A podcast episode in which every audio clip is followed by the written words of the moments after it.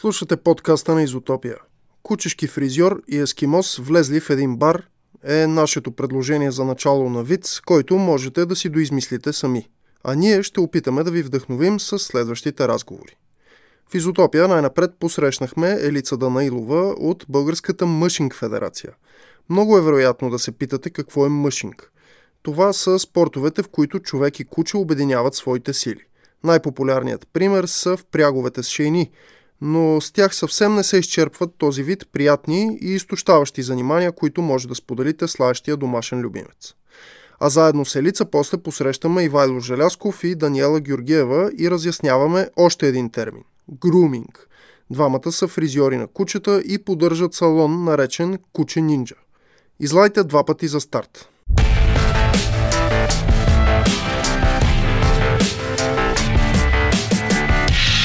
Изотопия. Автономия за слушане.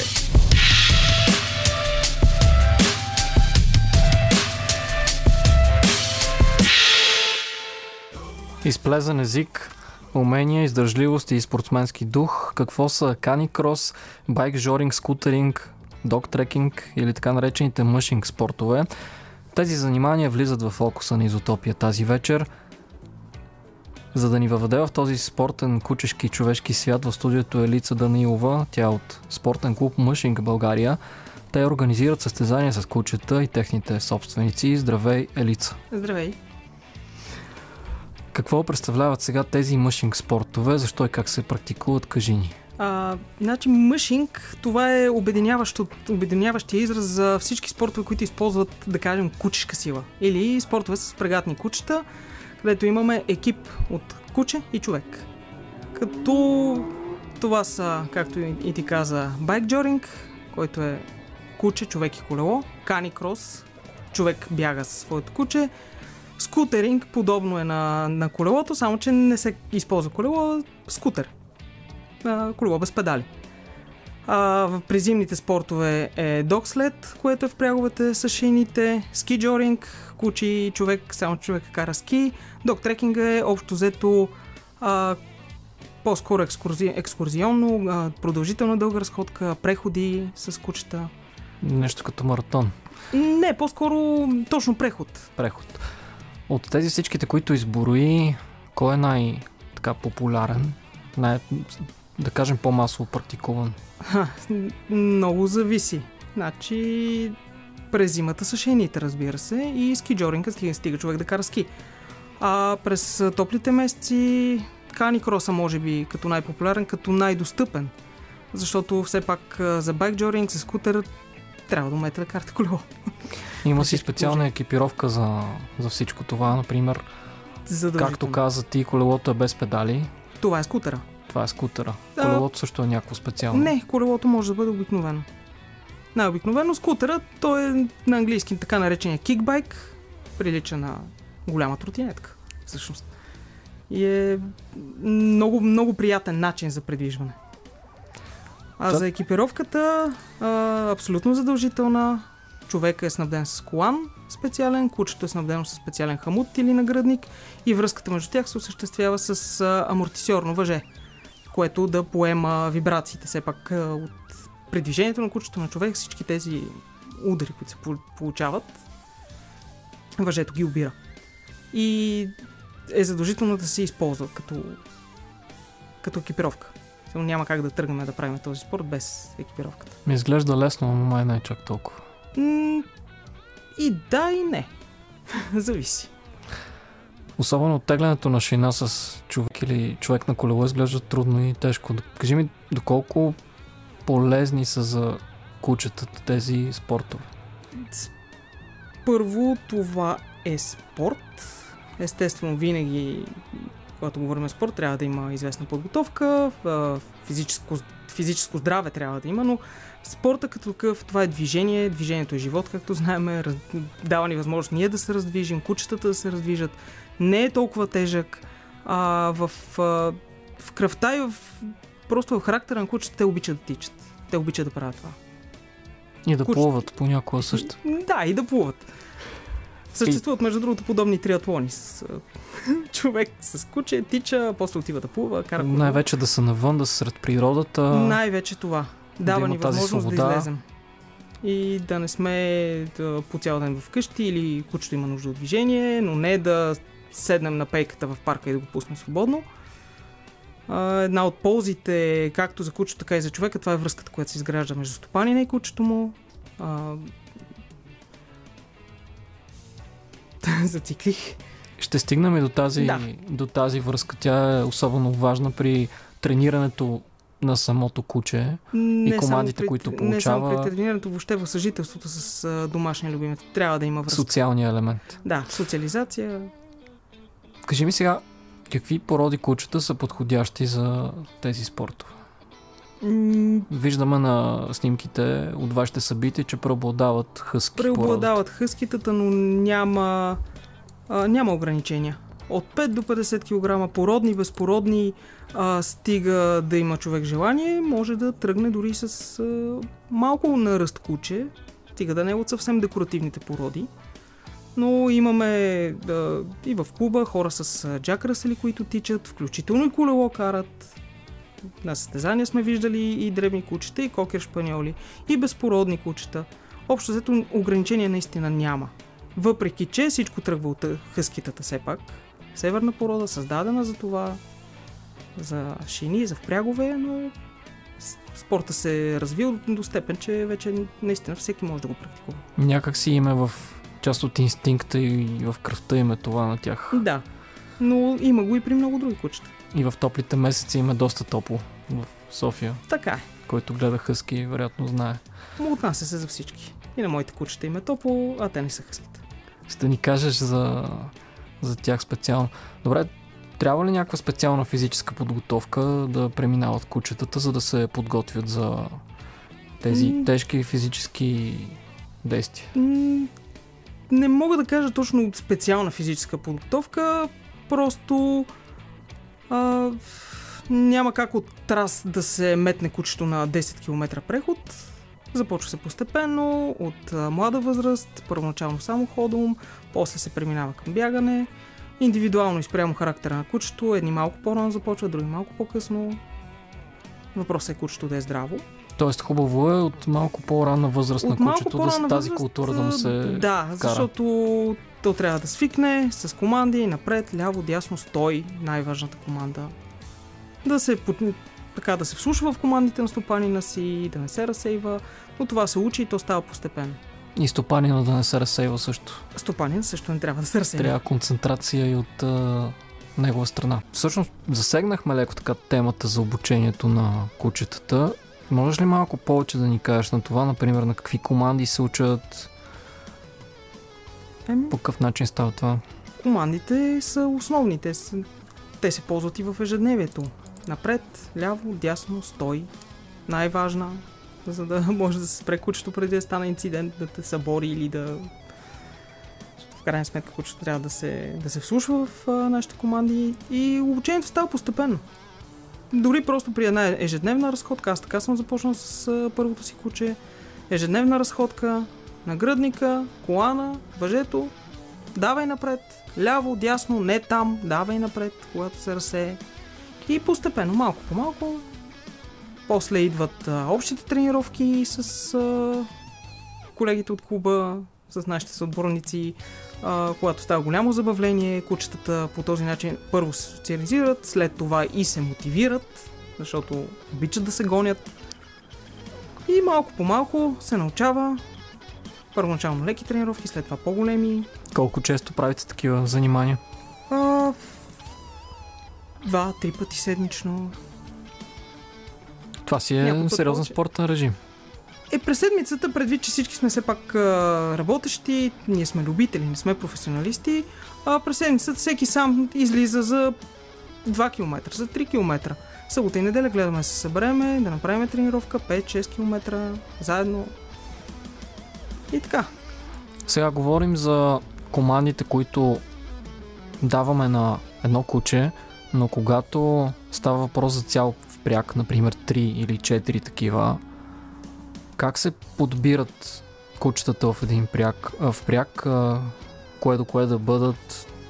Например, това м, лето е по-тромавите най-назад, по-пъргавите да водят напред.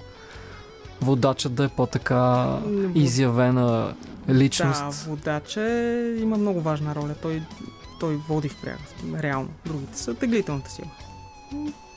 Има, има правила, които сега признавам си, аз не съм абсолютно запозната с след, с докслединга, с шините, тъй като аз до този момент, моето куче първо, а, той винаги е бил с нас. Аз придружавам шините, но самата аз не карам шина. Аз съм основно в байкджоринг. Но съм придружител на шините винаги. Има правила. Аз обаче не ги знам. Но се предполага, че е изключително важен Важен е, отбора вода, и важен е отбора, кучетата се сработват постепенно. Трябва да се разбират, трябва да си вярват, трябва Случват да ли вярват се на водача си. конфликти между кучетата. да, Някой, ако но- иска да е по Не, изявен рядко- водач. Рядко случват се, но това са... Ние си знаем как да ги, да ги предотвратиме, знаем по спрямо характера, кое, кое куче с кое ще се разбере. Това се изгражда с времето, с опита. Един, един опитен впряг, който години наред е карал заедно, кучетата се познават и те се научават да работят заедно. Това, то, това си е работа. Освен забавление и за тях и за нас, но си е вид работа. Това, хъскито се води работна порода. А как, а, например, а, разбирате, че кучетата вече са се уморили, трябва да им дадете почивка от тренировка, от състезание. М, а, езика на тялото, цвета, формата, дължината на езика, общото състояние, експресията на, на лицето. А и по принцип си има, да, примерно в нашите със- състезания, а, трасетата са по правилник между 2 и 10 км, т.е. повече от 10 км, изключително рядко. На нашите състезания обикновено около 5 км, което е оптимално нито прекалено много ще се източи кучето, нито пък а, ще бъде недоволно и ще продължи да, да скача и да безне след това. Защото, както повечето кучкари знаят, а, щастливото куче е измореното куче. А една такава тренировка ги изморява чудесно, те са щастливи, после нахранват се и лягат да спят доволни до вечерта. Тренировката е ясно, но когато а, вече се сложат кучетата в един а, състезателен режим, има ли някакъв и хранителен режим преди това? Например, да се дава по-калорична храна на кучетата, повече протеини и такива Е, неща? да, нормално, като при всеки спорт. Някаква по-специална храна. Това вече пак е малко индивидуално, спрямо нуждите на кучето, спрямо а, представите и на, и на стопаня, спрямо амбициите, които има. Пак казвам, ние сме любители. Спортът е първо се развива при нас. Правим го а, заради кучетата ни, те да са щастливи и заради нас да се забавляваме, да прекарваме време навън с тях, да общуваме помежду си. Вече в Европа спортът е развит вероятно повече от 30 години. Ние тук 10 години копаме. Малко В- малко. В кои страни в Европа е най-така развит? Чехия, Унгария, Словения, Словакия. Ти самата пътувала ли си за подобни състезания да гледаш, да Не. присъстваш? Не, не съм. Все пак това е свързано и с средства. А, но всъщност най-основното е, че ние искаме първо да го развиеме тук, на местно ниво. А Защото- правят ли се европейски, например, състезания? Правят се, това вече са на, на високо ниво, професионални спортисти. Ние сме много далече от там, но а, стремиме се да го развиеме дори, дори само любителски, повече хора да се занимават с това, защото за сега, макар и вече 10 години, всъщност са малко, а, малко хора се занимават сериозно с спорта. А е прекрасен спорт. Аз, за мен това е страхотна емоция, страхотно удоволствие и работата с кучето, и срещата с а, самишленици. Клуба ми е дал много в, в това отношение. Просто отиваш там с едни хора, които ти стават приятели, семейство а, и можете да седнете на една маса и да говорите с часове за кучета и никой няма да каже, бе, стига с тия кучета, дай смени темата. За кучета, за спорт. И това е, това е удоволствие, това е а, хоби Удоволствие за стопаните, не само за кучетата. и за двете страни. Сега казваш, че при вас нещата не са на хипер мега професионално ниво. Кажи ми, подобряват ли се с годините условията за мъшинг в България? Значи клуба съществува 10 години. А, цялост на някаква голяма организация, която да обединява повече клубове или още се занимава с това, което да ни издигне до а, професионално ниво, няма. Като условия, в крайна сметка, когато има желание, има и начин. За байк джоринг, за каникрос може да се практикува навсякъде. Прави ли ти в- впечатление парк. влушаване на условията? До някаква степен, да, за зимните спортове става въпрос. Няма сняг. Все по-кратки са зимите, все по-високо гониме снега. А, проблем са ни местата, които, на които трябва да караме, защото ние, ние имаме нужда от сравнително равно и добре, добре отъпкано трасе, което означава да караме по пътя. А там пък, за съжаление, има едни, ще ме извиняват, пишман туристи, които се качват на колата до хижата и толкова. Това не са туристи, това са ползватели на хижата. И когато ние се качим в планината, изкараме шините, тръгнеме, но непрекъснато ни настигат коли, които отиват до хижата. Трудно става. Но най- най-големият проблем реално е да, липсата на сняг. А, работим с а, парк Витуша, участвали сме в техни инициативи, но просто снега. Няма го. Говорим си за кучета тази вечер в Изотопия. Един от гостите ни е Елица Данилова. Тя е от спортен клуб Мъшинг България. Мъшинг спортовете са спортове за кучета и техните стопани. Имаме и още двама гости, които ще включим след малко. Пак по кучешка тема ще ги чуете. Но сега малко да продължим още с Елица. Разкажи ни малко за твоите кучета. Е, В момента са две. По-възрастното ми куче е Стафорширски бултериер. За тези, които не могат да си го представят, Джобен Питбул. 15 кг. Живав, активен, сърцат, супер добър, талисман на клуба, с който 7-8 години а, тренирахме и се състезахме заедно. В момента е щастлив пенсионер. Може би не е толкова щастлив, но пенсионер. И младежа, младата ми надежда, австралийска овчарка, по-настоящем почти на две години, с който те първо започваме. Сега реално ще му бъде първо, второ състезание. С скутер се състезавам с него, тъй като, както обичам да казвам, от скутера се скача по-лесно, отколкото от колело. И ще видим как ще се справи. Гледаш ги в апартамент. Да. Как се спогаждат с котката и с рибата. Добре. На рибата не обръщат внимание, на котката тя ги командори, защото все пак е първа. Интересно. Джобния питбул как е командван от котка. Ми, котката е първа, котката винаги е шеф. Ясно. Ако имат нужда от подстрижка, тук може да измислим нещо. Пострижка не е, но австралиец има нужда от четка и гребен. Пак става добре. Сега кажи ни за това предстоящо състезание на 22 ще бъде. Да. Какво ще представлява, къде, как. А, язовир Слаковци, комплекс Слаковци, които са ни домакини вече не знам коя година. Състезанието е 13-то поред. А, атрактивно, интересно. Състезателите, както вече стана ясно, това е екип човек и куче в а, съответните категории каникрос, а, байкджоринг, скутеринг и каникрос деца. Децата са ни много важни. Те са много, обикновено са почти половината участници са ни деца. А, всички са в а, съответните категории. Мъже, жени, с едно куче, с две кучета. Децата също са в а, категории според възрастта, като най-маничките тичат с придружител, разбира се, за тяхна безопасност. Много се забавляват. Всичко е в духа на спортсменството. а, Отиваме там за забавление, за участие, за удоволствие, не толкова за а, награди и медали. Но и тях ги има, разбира се, все пак си е спорт. А, и така. Ще бъде интересно. А който иска да опита, формата за записване все още е отворена. До края на тази седмица.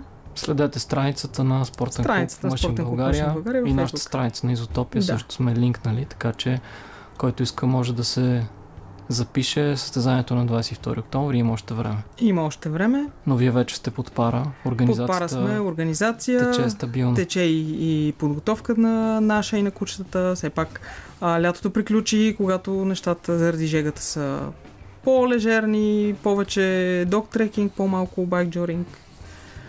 Се- Сега започваме да влизаме във форма. И ние животните. Моя младеж ще първо се учи.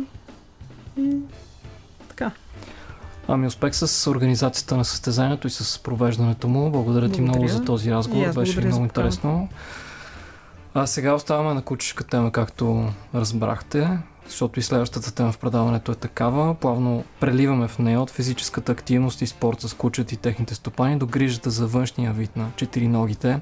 Суетата не подминава и най-добрия приятел на човека. В студиото, както вече ви казах, са двама нови гости. Те са фризьори на кучета, Ивайло Желясков и Даниела Георгиева. Здравейте! Здравейте. Здравейте. Сега от вас двамата ще научим какви са последните тенденции от света на груминга, нали така се казва груминг. Груминг, да. Ами, като последни тенденции, като цяло груминга, те се от, от много години а, го има. Това се практикува за много кучета, за почти всяко куче се налага някак, дори някакъв по-частичен груминг.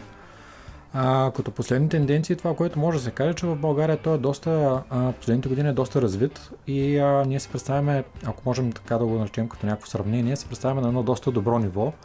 Груминга в България е а, а, с много добри професионалисти и а, с много добро ниво. Съответно а, се провеждат а, конкурси, състезания, на които колеги участваме, за да се докажат способностите и постижения, да се, да се покаже кой какво е научил и кой какво умее. А, хубаво е, че м, у нас има много добри професионалисти, които а, предават своите знания и по този начин все повече се развива и, а, и успяваме да, да правим все по-хубави и по-добри кучета. Вие лично от колко време се занимавате Пет с години. това? Пет години, Аз от година и половина. години и половина. Имате салон за това в София, в квартал Да. Младост. Така е. Да, кажете ни какви видове процедури правите, които предлагате във вашия салон, освен подстригване с ножици, разресване на козина, някакви Като по-специфични цяло- неща. Като цяло какво представлява груминга? Това е а, грижа за козината на, на, на едно куче, като най-често задължително, за- задължително като грижата е правилното разресване на козината. Съответно имаме различни видове кучета с различни видове козина. Съответно за различните козини се предлагат различни процедури. Най-просто казано, задължително козината би трябва да бъде разресана, след това трябва да бъде изкъпана с подходяща козметика. До някаква степен това може да се сравни с а, грижата на а, косата на една дама, тъй като за да имаме една хубава коса, за да имаме една хубава козна, е необходима подобаваща грижа за нея. Съответно, за всяко едно куче, в зависимост от неговата порода, от неговата, неговия, неговия тип козна, състоянието на козната, възрастта на кучето, се прилагат необ- необходимата, необходимите процедури, за да бъде поддържана тази козна. След като се проведе едно подходящо къпане, следва правилно изсушаване, тъй като то също е важно в самия процес на, на груминга и следва подстригването. В зависимост от това каква порода е кучето, какъв, какъв е типът на козината, се определя дали това подстригване ще е първо, дали въобще има необходимост от подстригване, дали самата порода изисква и позволява то да бъде подстригано. Определени породи могат да бъдат подстригвани, определени породи не трябва да бъдат подстригвани и не се подстригват. Когато по- породата е тип, например, пудел, йоркширски териер, това са едни от най-масовите породи кучета, които се подстригват. При тях имаме козна, която постоянно расте и има необходимост от подстригване, скъсяване на козната или поддържане на, на дълга козна, където отново имаме необходимостта от груминга, който да поддържа тази козна в своя добър вид и здравословен вид. Като, както казах, след като направим къпането, следва процедурата по подстригване, прави се прическа, в зависимост от породата, в зависимост от желанията на клиента, в зависимост от това какви цели се поставят, дали това куче ще, ходи, ще предстои да ходи на някакви изложби или просто желаем да му се направи прическа, която да бъде удобна за стопаните, така че то да бъде лесно за поддържане, да бъде удобно на стопаните, когато те го разхождат, да не, да не е най-просто казано, ако козината е дълга и стопанин няма достатъчно време да се занимава с кучето, то поддръжката тогава при по-дългата козина се изисква по-голяма поддръжка от стопанина. Съобразява се това с желанията на стопанина и се прави съответната прическа. Други козметични неща, които винаги се правят в една процедура, това е рязането на ногтите, почистването на ушите. При определени породи е необходимо и изкубване на самите уши, тъй като вътре самите им ушичките имат козинка, която те трябва да бъде премахната, иначе може да доведе до съответно проблеми в а, ушния канал. И като цяло това са процедурите, които, са, които включва една груминг процедура. Даниела, вие как се захванахте с тази професия? Как се става груминг? Подстригвач на кучета? Ами с много любов към Ходи са на някакви кучетата. курсове или как става? Ами да, необходима е а, все пак една такава подготовка, тъй като груминга е много важен за здравето на кучето, за здравето на неговата кожа и козина. Като грумари ние а, трябва да имаме познания за това как трябва да изглежда една здрава кожа и козина. Съответно, когато нещо очевидно не е наред да препратим стопанин към ветеринарен лекар и да знаем как правилно да поддържаме съответно кожата и козинката на кучето. И да, Ще ви попитам и за стопаните на кучетата, но как се справяте с, с самите ваши клиенти? Какъв, какъв е подходът ви към, към кучето, за да не е стресирано, да не се движи твърде много, за да успеете да си свършите работата? Има ли някакъв универсален подход или по-скоро преценявате според характера на животното? Ами, смея да кажа, че няма универсален подход, няма нещо, което да, да, да е специфично, което да се прави. Значи, задължително нещо, което трябва да уточним е, че всеки един груминг салон и въобще в груминг процедурите не се използват абсолютно никакви а, вещества или не, нещо с което да се у- някакъв вид опияти или нещо, което да се дава на кучето. Винаги се работи с а, куче, което независимо от неговия характер се поставя на маста и постепенно с подход от а, човека, който работи с кучето, той, си извършва, той извършва процедурите, които трябва да бъдат направени. Може би е хубаво да се спомене, тъй като мен са ми задавали като въпрос, е какво правите, когато кучето ви хапе или е агресивно. Това е нещо, което а, трябва да се уточни, че груминг процедурите не могат да станат на всяка цена. Ако дадено куче не е научено, няма възпитанието да а, няма този, тази необходима социалност към а, чужди хора, ако кучето, самото куче не позволява да бъде работено с него, няма как процедурите да бъдат извършени на 100%.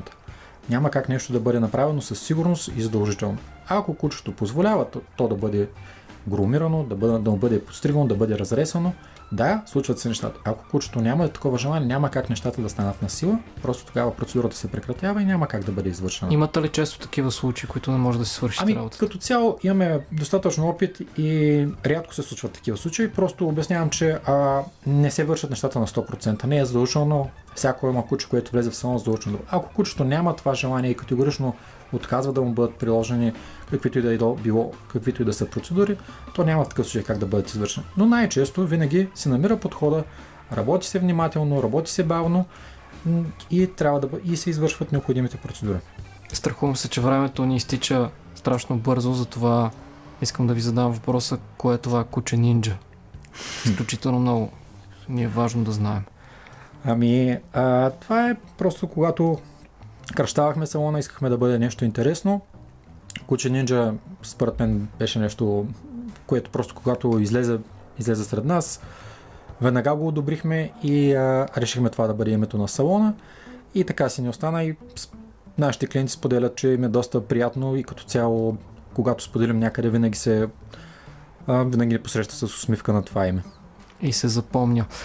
А, кой ви нарисува логото? С дизайнер. Наш дизайнер ни го направи. По моя идея беше направено логото така, че да бъде хем куче, хем нинджа. Да, определено. Добре, а имате ли някакви вече изградени редовни клиенти през годините и какви породи, например, най-често посещават вашия салон? Имаме доста редовни клиенти, а, които държат да посещават точно нашия салон.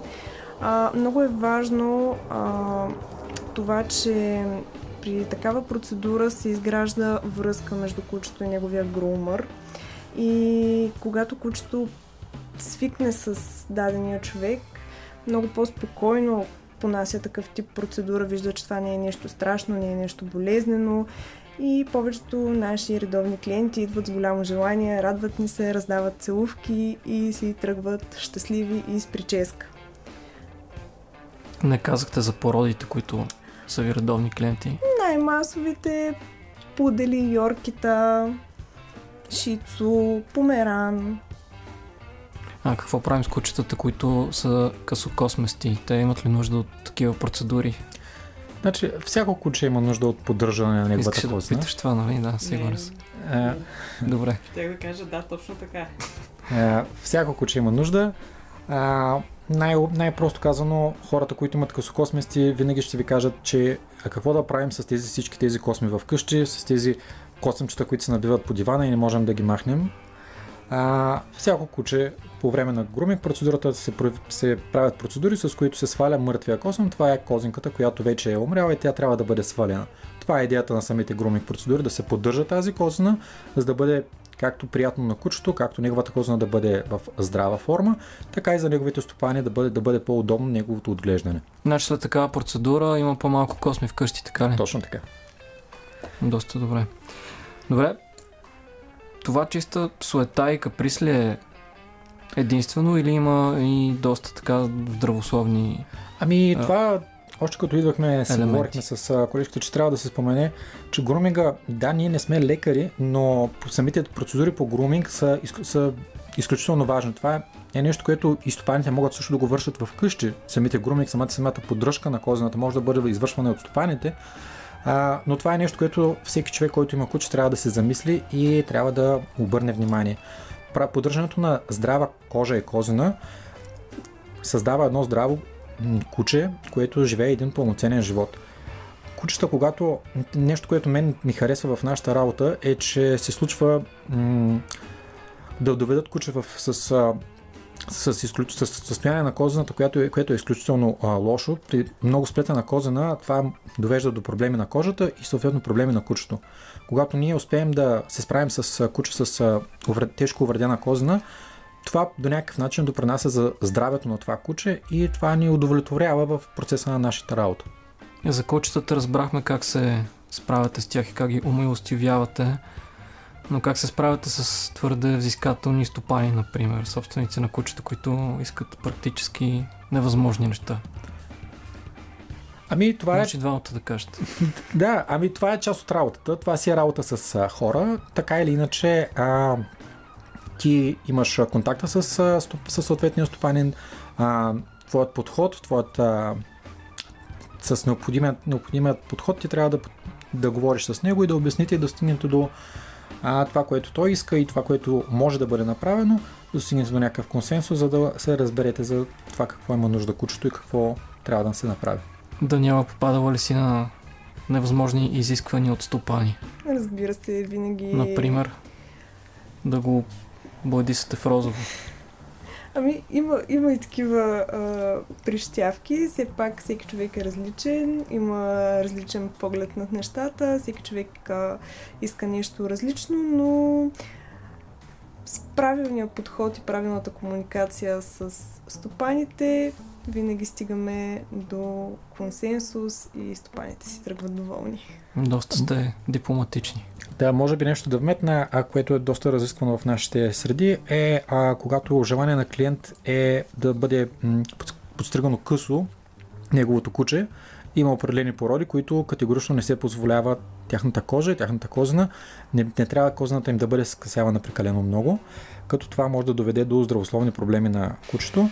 И в такива случаи се стига до конфронтация с клиенти и съответно отказване от процедурата, тъй като не всяко куче може да бъде подстригано късо. Изотопия. Слушахте подкаста на Изотопия. Говорим и лаем на живо по радиото в последните два часа на всеки четвъртък.